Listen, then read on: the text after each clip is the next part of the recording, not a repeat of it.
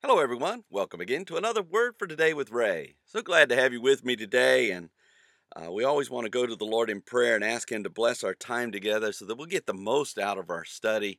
I always encourage you to pray before you read the Word of God so that He will open up your mind and heart to the things that He wants to teach you. So let's pray together.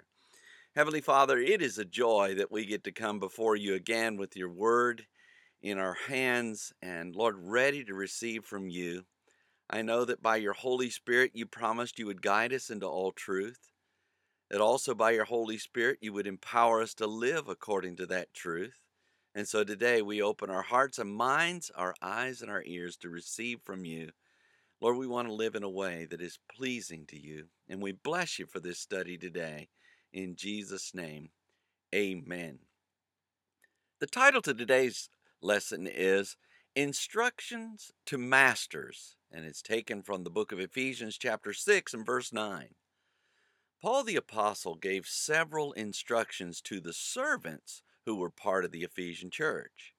He told them to be obedient to their masters as to the Lord, and they were to do so without eye service or as men pleasers, because their good things would be reciprocated from the Lord, whether they were bond or free.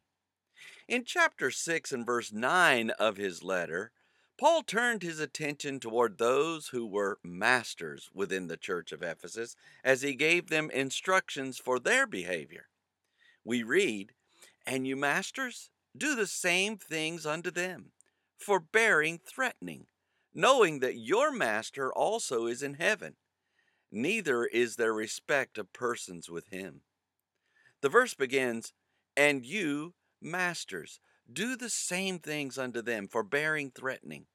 Paul began with the words, "and you masters," which refers to a person whom a person or thing belongs, who has the power of deciding, the Lord, or possessor and disposer of a thing, the owner. Do the same things, or make, keep, produce, form, and fashion the imitated or identical ways or works unto them, which refers to the servants.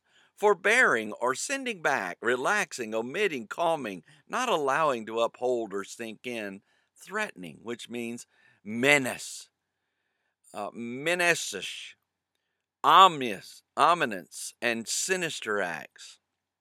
Masters, according to Paul, were to understand the importance of managing their servants in a proper manner without exposing them to sinister threats and acts.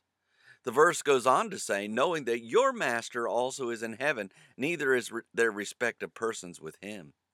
Paul continued, "knowing," or perceiving, noticing, discerning, and discovering that your master, which refers to the person to whom a thing or person belongs, about which he has power to deciding, the Lord, also is in heaven, which means this master dwells in the region above the sidereal heavens, the seat of order of things eternal and consummately perfect, where God dwells and other heavenly beings.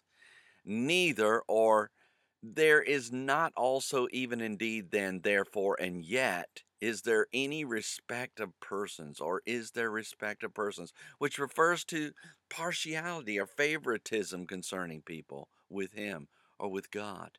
God Almighty is the ultimate master who dwells in heaven, and all masters are to remember he is the supreme one they serve.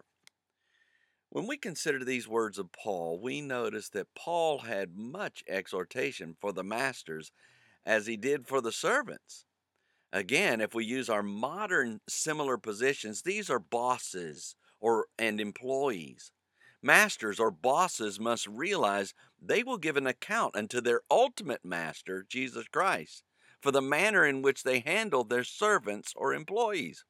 We are all under one divine master, and whether we be servants or masters, our work shall be judged by him.